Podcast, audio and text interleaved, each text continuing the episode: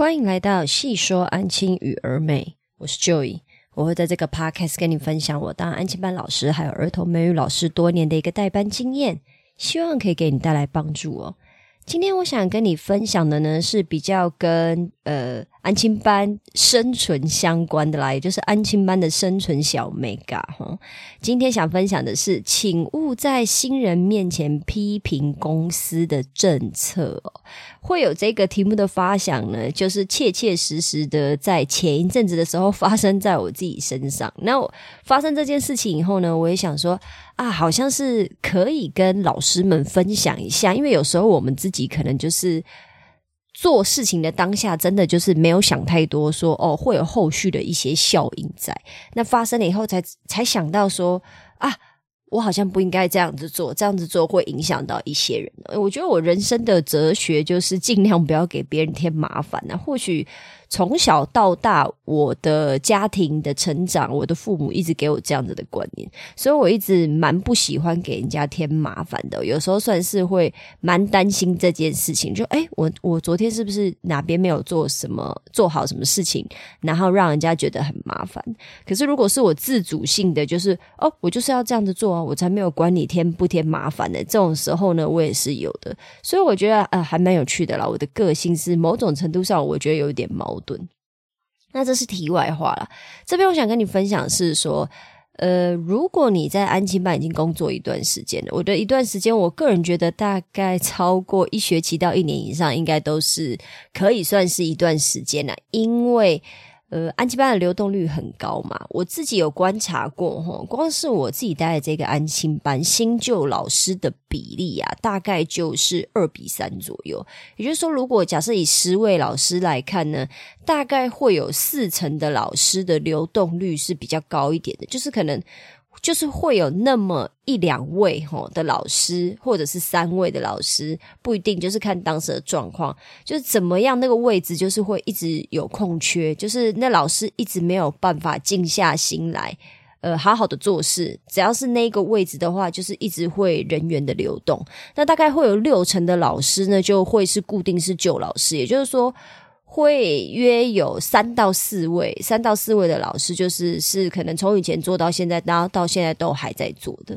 那这种情况下，就是会发生什么事情呢？就是你就会注意到说，你的身边其实比较蛮容易有新老师的嘛，很少。我目前咨询下来。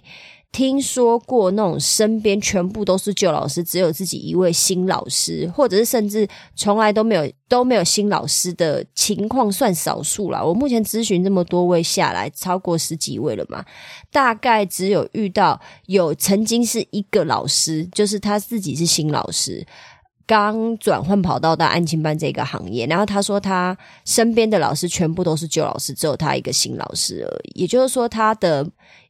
身边的榜样都是是有经验的老师哦。那当然，这种情形，我个人是不太确定到底是普遍现象，比如说各行各业都是这个样子呢，还是说这个是安心班的独有的现象？因为我自己本人就是。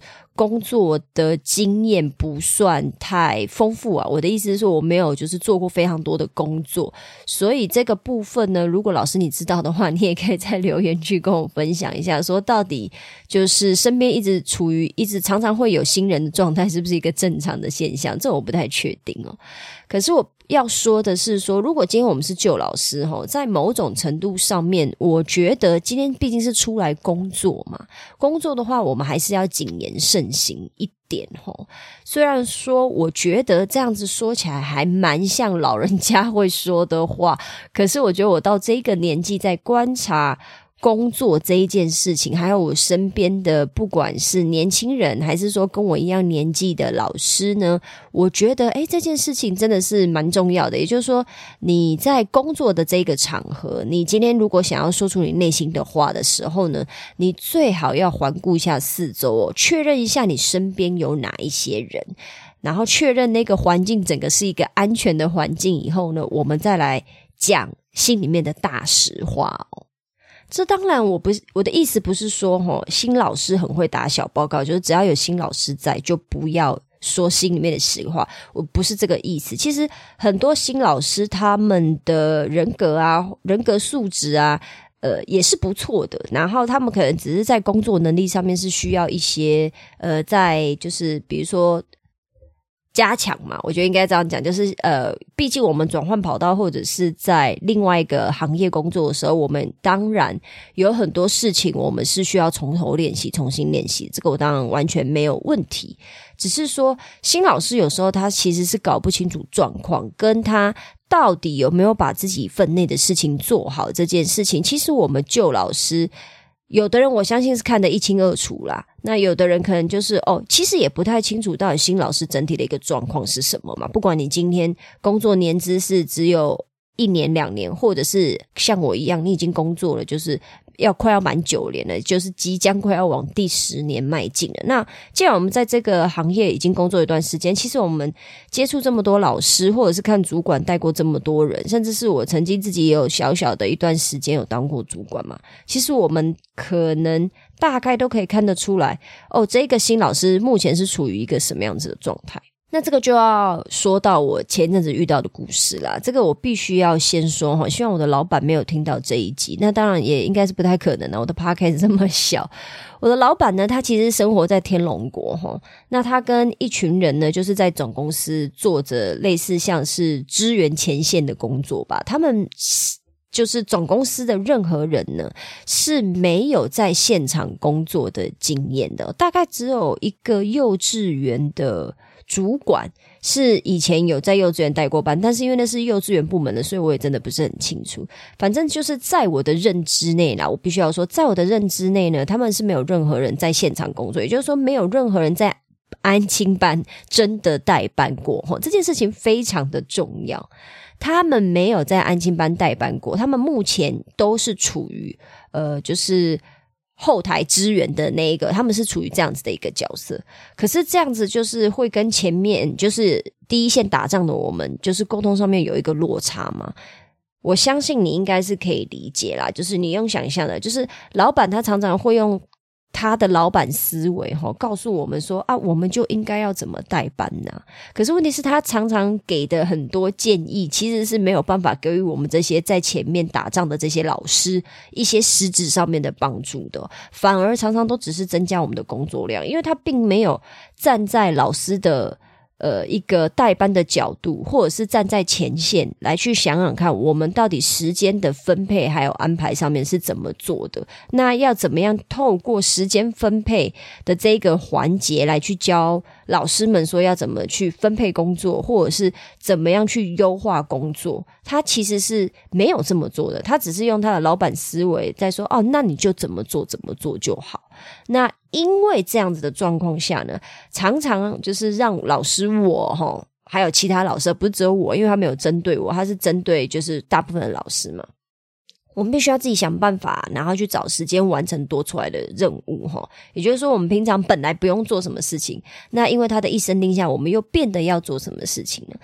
我相信这一种事情呢，应该在所有的各行各业应该都是普遍的常态了。也就是老板今天一声令下呢，他说的某一些东西，其实实质上是对前线没有太大的帮助，或者是帮助有限，或者是呃，他并没有很全面的告诉我们说，哦，我们怎么样做会是达到最。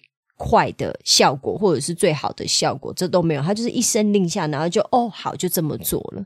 那跟得上的老师就跟得上，跟不上的老师就跟不上嘛。那因为我是旧老师啊，我已经在这个同一间的这一间安静派已经工作这么久了。其实如果硬要讲，我已经知道要怎么去应付老板的需求了啦。也就是说，他今天如果要一个什么东西，我原则上我大概是知道说，哦，好好，今天这件事情是呃需要赶快去执行的。那或者是某一些事情，就是哦，我会搁置一旁的，因为我知道老板就是他只是一时兴起，我也可以不用太理他。就我必须说坦白话嘛，我希望我的这个环境都是安全的一个环境，可以说我心里面的大实话。可是即使遇到这种状况，我知道要怎么去呃配合老板的需求，我还是想要抱怨一下嘛，因为我就是我就是觉得说坦白话，到底有谁不抱怨的？我觉得大家应该都是多少会抱怨一下。Hello，这是我自己的广告。你好，我是 Joey，我的目标是要让安琪班老师可以更轻松工作。我们一起 work less, laugh more，让我们一起轻松工作，笑声更多。我利用安亲班工作优化训练营的线上课程，协助老师，你可以把注意力放在最重要的事情上面，让你不用一直分神去管理秩序，也让你有一个好的代班节奏，可以每天准时的把工作完成哦。让你不再被孩子牵着鼻子走，甚至期待跟孩子相处哦。我也提供付费咨询，只要是跟安亲班工作相关的问题，安亲班工作的职涯规划等等，都欢迎跟我联络讨论。我会依照你的问题提出大纲，确定我们双方的认知都达到一致以后呢，才会跟你做后续的收费还有咨询哦。现在就跟我联络吧。现在回到 Podcast 喽。结果呢，就在前一阵子哈，某一次，因为那一阵子我们整体的英文成绩可能不太理想，我的我们之子说所有分校大概。平均表现是不让老板满意的，老板觉得不是很不是很高兴，他就大动作的要求我们所有的老师都要增加英文的练习量哦。那因为我不方便告诉你说我的安亲班是哪一间，如果真的很想要知道的话，可以私讯个个询问我，我再看看状况可不可以告诉你。我们是一间比较重英文的安亲班呢。那所谓的重英文是真的重英文啊，像比如说我们班是每天都要背五个英文单字，每天都要写一面，就是有一张 A 四纸的那个英文练习题，而不是随便个五题充数的那种，是我会出积满的那种十十超过十题十五题的那种英文练习。然后需要的话呢，每天也都还要再抄单字，每个礼拜要考英文的周考。那周考的话，可能会有就是六面到八面，然后英文单字考的话，会有两面 A 四纸的这一种。我们真的很重视英文练习的这一种案情班哦。那你就可想而知啊，就是本来的英文练习量就已经算不错多了哈，听起来应该是不错多了。你就想嘛，国小小朋友每天都有国数、字社这几科的功课要写嘛，他们也要复习国语、数学、自然、社会，那还要再加上我们的英文练习的话，我坦白讲，我们这边的英文功课真的是多，好，我从来都没有否认这件事情，但也因为这样，只要是。可以继续待满六年的孩子呢，他的英文的成效上面出去呢，一定是会比普通的儿童美语或者是完全没有在念儿童美语的小朋友的状态来得好非常多。有机会的话，甚至他国中的英文他都不需要念的。那我这边没有要讨论。说到底，小朋友要不要做这件事情？这不是我今天讨论的重点嘛？我还我只我会描述成这样，只是要让你知道说，哦，我们的英文练习量就真的是很多。可是呢，我们老板他那一次呢，就是有一点发疯了。那我那天那一次就是没有。没有能忍住啦，我不小心就在新老师的面前跟主管抱怨吼，说了我的大实话，就是说，就是啊，英文练习量已经这么多了，然后竟然还要叫我们再增加英文练习量。那我觉得我最在意的，倒也不是增加英文练习量，我觉得我最在意的是什么？我必须要说，小朋友写那么多英文练习，当然是蛮辛苦的啦。我我承认这件事，就像我们自己工作嘛，我们如果想要达到某一种程。程度的成就的话，我们也是要付出非常多的努力，然后我们的方向要正确嘛，还有再加上可能时空背景啊、运气这一些种种因素，才有可能会达到我们自己心目中想要的那种某种程度上面的成功，然后再继续往前进嘛。那小朋友在学习上面呢，他们也是需要花一点时间的。那可是我觉得我在意的是说，呃，今天就是动不动就是叫我们增加练习量，可是你并没有。思考到说，我们到底什么时间点可以去做到这个练习的修改还有订正？因为在我的心目中，任何的英文练习都是需要，应该讲说任何的练习啦，给小朋友写都不是问题的，就是。有需要的话，我可以发一百张给他写啊。可是如果我没有带着他检讨，没有带着他订正的话，那写这些一百张又有什么用呢？这就是为什么，即使我们今天要刷题，你都还是要看是怎么样的一个刷法嘛。还有看小朋友的状态，我们必须要根据小朋友的状态去做得到很多的调整。然后我们大人需要为了这件事情去做上做出一些规划嘛。那因为我那个时候呢，就是因为真的太不爽了。然后我就不小心在新人面前说了这个大实话，就是说，哎，就是哎，增加这么多练习量啊，结果也没有告诉我们说到底要怎么样怎么样怎么样做，我才有办法带小朋友检讨啊，到底给他们写那么多练习，到底是要干什么？就是没有检讨是没有用的啊！我们每天上英文课就已经赶成这个样子了，就不小心在新人面前说了这些话。结果呢？新老师过两天竟然也跟主管表示说：“啊，老板要这样子做，就是会有这种后果，不干我的事。”那可能就是那个时候增加练习量，他们班有出了一些状况，就对了啦。那当然，我们班是没有什么问题，因为我自己知道要去做。比较重点是什么了？我们老板要的重点是什么？其实他要的不是我们增加练习，他要的就是我们成绩要提升呐。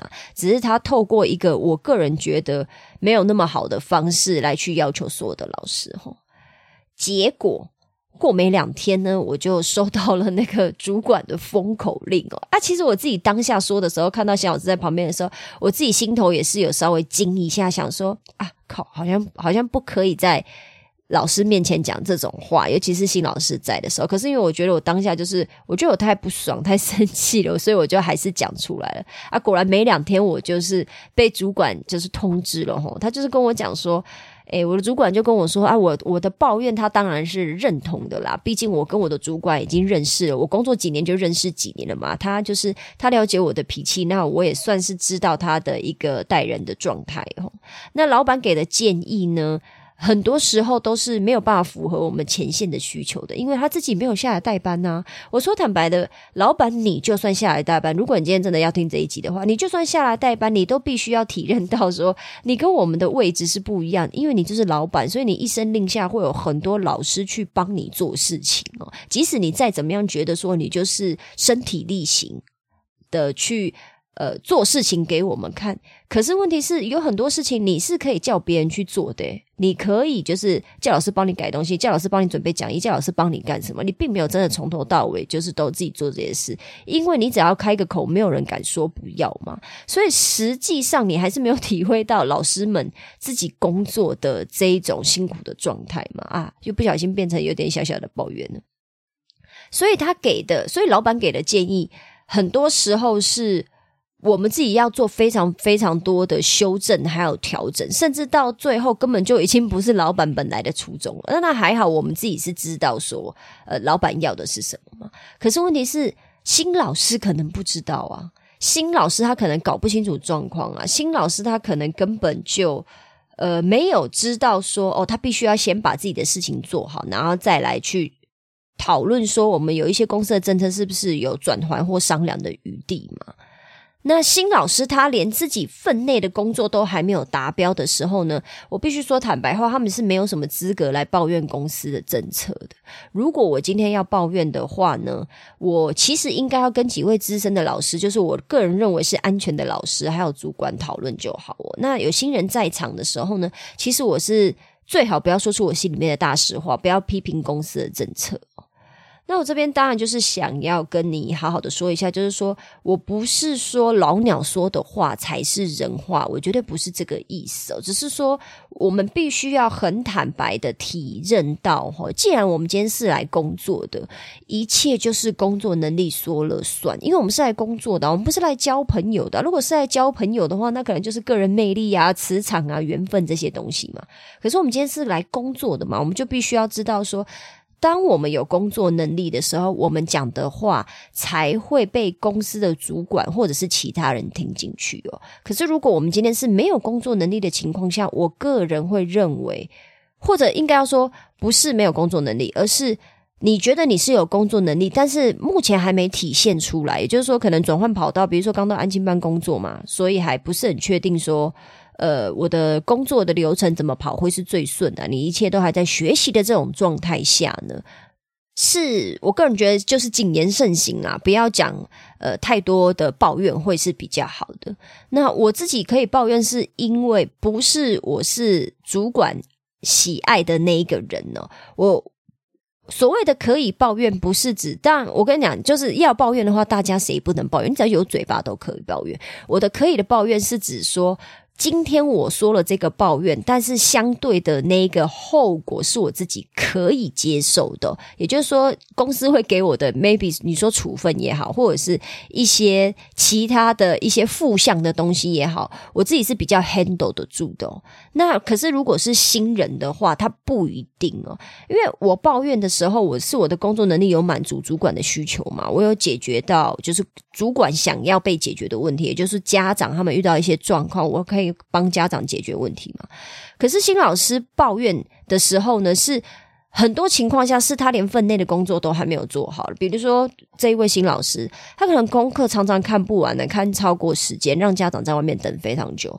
然后整体的英文的成绩还退步，然后班上也是属于不守秩序、很很吵闹的一个状态下。那他出来抱怨的时候，当然就比较没有办法被接受嘛。如果你今天事情都做好了，我们再来讨论怎么去优化公司的政策。可是如果你今天连这些事情最基本的要求、公司的要求都没有达标的话，那你的抱怨当然就是会被被别人听起来就是是不可以被接受的嘛。我先不管。听的人心里面就是实际上想了什么，可是当然你在抱怨的时候，人家就是会多少会有一种觉得说，呃，你好像还不能讲这些话，因为很多事情你都没有做好。那我必须要说，在新人面前抱怨吼，我其实也连带影响他的情绪还有判断呢，然后其实也影响了公司的稳定度嘛，因为新人是不是有可能听了旧老师的抱怨以后？过一阵子就觉得，嗯，可能 maybe 不适任啊，自己不适合啊，或者是这公司真的有出很多问题，那他就不要在这边工作。我觉得这都是很有可能的。尤其是我在安静班已经待一段时间了，我很了解，说就是什么样的老师、什么样的工作状态的人，或者是员工，我都是有多少耳闻过，或者是遇过啦。所以这件事情是真的很有可能会发生的。那请老师。你们就是跟我一样，就是要记得哈，出来工作要谨言慎行啊！毕竟我们出来混就是得还的哈。我们先不求，就是我没有觉得说一定要带给别人最好的影响。虽然说这是我现在在做的事情，可是我最刚开始呢，我是求不给别人添麻烦的。就像我一开始说的，我就是一个不喜欢给人家添麻烦的人。所以，我们不用卑躬屈膝的巴结主管或公司啊。可是，我们也。要尽量提醒自己，吼，要就是成为一位不会给主管、不会给公司添麻烦的员工。就是说，我今天如果没有办法，真的，比如说把二十个小朋友全留住好了，多少还是会有一两个流失啊。类类似像这种，就是这种状况，或者是比如说小朋友的成绩，我真的没有办法带到。九十五分以上，大概可能带到八十几、九十这样，这是我的极限的。就是这些东西不讨论嘛，就是有很多状态是我们没有办法控制的，因为结果掌握在别人手上嘛。可是这种可以掌握自己在自己手上的结果，也就是说，我尽量不要在新人面前抱怨这件事情，是我可以做的嘛？那我不要去，因为我自己想要逞一时口舌之快，然后结果就。影响了公司的稳定度，或者是造成了主管的麻烦，我觉得这是我们自己可以做到的啦。那如果新老师真的因为我说的话，或者是他自己没有做好，又被我影响了到而离职哈，到时候可能也是我要去支援带那个班啊，或者是要帮忙做什么事嘛，其实是得不偿失的啦。尤其是针对我自己，当然对公司来讲是绝对不好。可是如果要拉到。后面一点来看的话，也有可能会影响到我的工作了，所以我觉得谨言慎行这件事情还是非常有必要的，尤其是在工作的这个状态还有这个场合下面。如果你在新老师面前抱怨，比如说常常抱怨，这个真的是早年我自己会犯的错误了。我不是在新老师面前抱怨，我是会在旧老师面前抱怨。我现在想想也觉得我自己是个大白痴吼，就是抱怨当然是可以啊，可是我没有看清楚。听我抱怨的一个对象，那这个当然就是属于另外一个人际关系面的啦。那可是久了以后呢，是不是都有可能会被主管认为说，哦，我可能在带风向啊，我在影响老师啊，不管是新老师还是旧老师。比如说我常常抱怨公司的一些状态的话，那这样子的话，其实对自己都是一个不好的影响跟。有可能会被扣分的一个一个一个就是呃方式哦，也就是说不要做这一件事情是最好的。如果说你今天就是希望在安亲班可以生活的平稳一点呐，或者是长长久久一点的话，我都会建议你，嗯，抱怨呢就留给我们的朋友吧。以上就是我今天的分享啦，希望我今天的分享对你有帮助。如果你有其他想法，或你希望我针对今天的主题或内容中的哪个部分做更深入的讨论，也麻烦你在评论区留下你的想法哦。如果你喜欢我今天的分享，也麻烦你在 Apple Podcast 或 Spotify Podcast 留下五星好评，并且把这一集分享给其他的朋友知道哦。我知道你的生活非常忙碌，所以我非常感谢你花时间听了这集 Podcast。有你的支持跟分享，是我创作最大的动力。那我们今天就先这样喽，我们下次见，拜拜。